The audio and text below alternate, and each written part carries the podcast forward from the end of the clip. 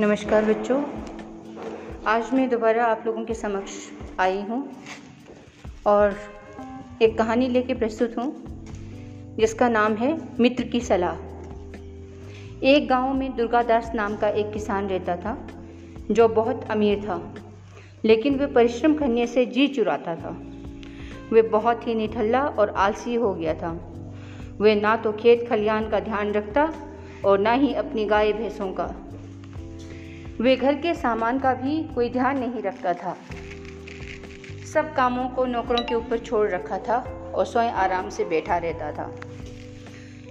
दुर्गादास के आलसी होने के कारण घर की व्यवस्था बिगड़ गई और उसे खेती बाड़ी में बहुत हानि होने लगी।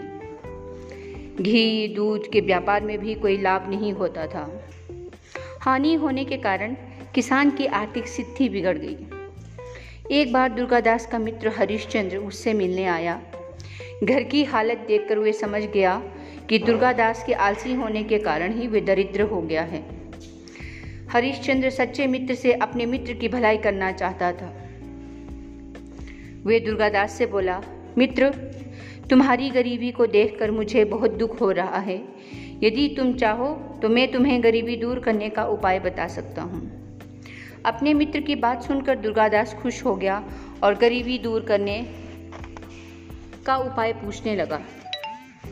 हरिश्चंद्र बोला, देखो दुर्गादास मान सरोवर सरोवर में रहने वाला हंस पक्षियों के जागने से पहले पृथ्वी पर आता है और दोपहर दिन चढ़ने पर वापस लौट जाता है।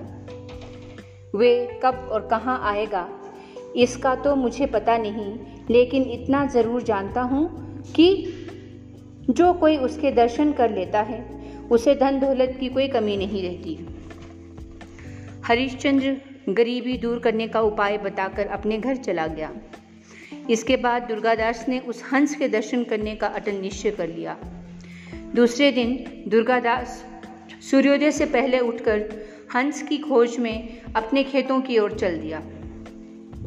अपने खेत में जाकर दुर्गादास ने देखा कि उसके अनाज के ढेर से अनाज उठाकर कोई आदमी अपने अनाज के ढेर में डाल रहा था। दुर्गादास को ये देखकर वे शर्मिंदा होकर माफ़ी मांगने लगा। खेतों से लौटने के बाद दुर्गादास गौशाला में चला गया। वहाँ गाय भैंसों का दूध निकालने वाला नौकर दूध निकालकर अपनी पत्नी के लोटे में डाल रहा था। ये देखकर दुर्गादास को बहुत क्रोध आया। उसने नौकर को बहुत डांटा इसके बाद दुर्गादास खेतों में गया और उसने देखा कि दोपहर होने पर भी मजदूर खेतों में काम करने नहीं आए थे। दुर्गादास के सूर्योदय से पूर्व उठने के कारण उसको लाभ हुआ। अब तो दुर्गादास ने सुबह उठने, खेतों में जाने और नौकरों पर ध्यान रखने का नियम बना लिया। इस प्रकार वे रोज़ प्रातःकाल उठकर हंस की खोज में निकल जाता और काम करते मजदूरों पर निगाह रखता। अब नौकरों ने भी काम ठीक से करना शुरू कर दिया। चोरी बंद हो गई और दुर्गा, दुर्गादास का स्वास्थ्य भी ठीक रहने लगा। दुर्गादास ये देखकर हैरान था कि जिस खेत से उसे दस मन अनाज मिलता था, अब पच्चीस मन अनाज मिलने लगा। गौशाला से दुगना दूध और घी घर आने लगा। मजदूर समय पर खेतों में काम करने के लिए आने लगे।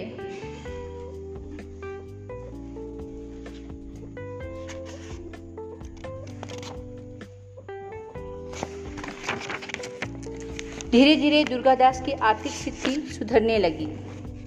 एक दिन हरिश्चंद्र पुनः दुर्गादास के घर आया। दुर्गादास ने अपने मित्र से कहा, भाई हरिश्चंद्र, सफ़ेद हंस तो मुझे अब तक नहीं मिला लेकिन उसकी खोज में सुबह उठने से मुझे लाभ अवश्य हुआ है। हरिश्चंद्र ने हंसकर कहा परिश्रम करना ही सफ़ेद हंस है। परिश्रम के पंख हमेशा उजले होते हैं। जो अपना स्व, काम स्वयं ना करके नौकरों पर छोड़ देते हैं उन्हें हमेशा हानि उठानी पड़ती है। जो स्वयं परिश्रम करते हैं और नौकरों पर ध्यान रखते हैं उन्हें संपत्ति के साथ साथ सम्मान भी मिलता है। ये थी बच्चों छोटी सी कहानी। इसका मतलब ये है कि हमें हमेशा मेहनत करना चाहिए, परिश्रम करना चाहिए, परिश्रम से ही हमें मेहनत का फल मिलता है।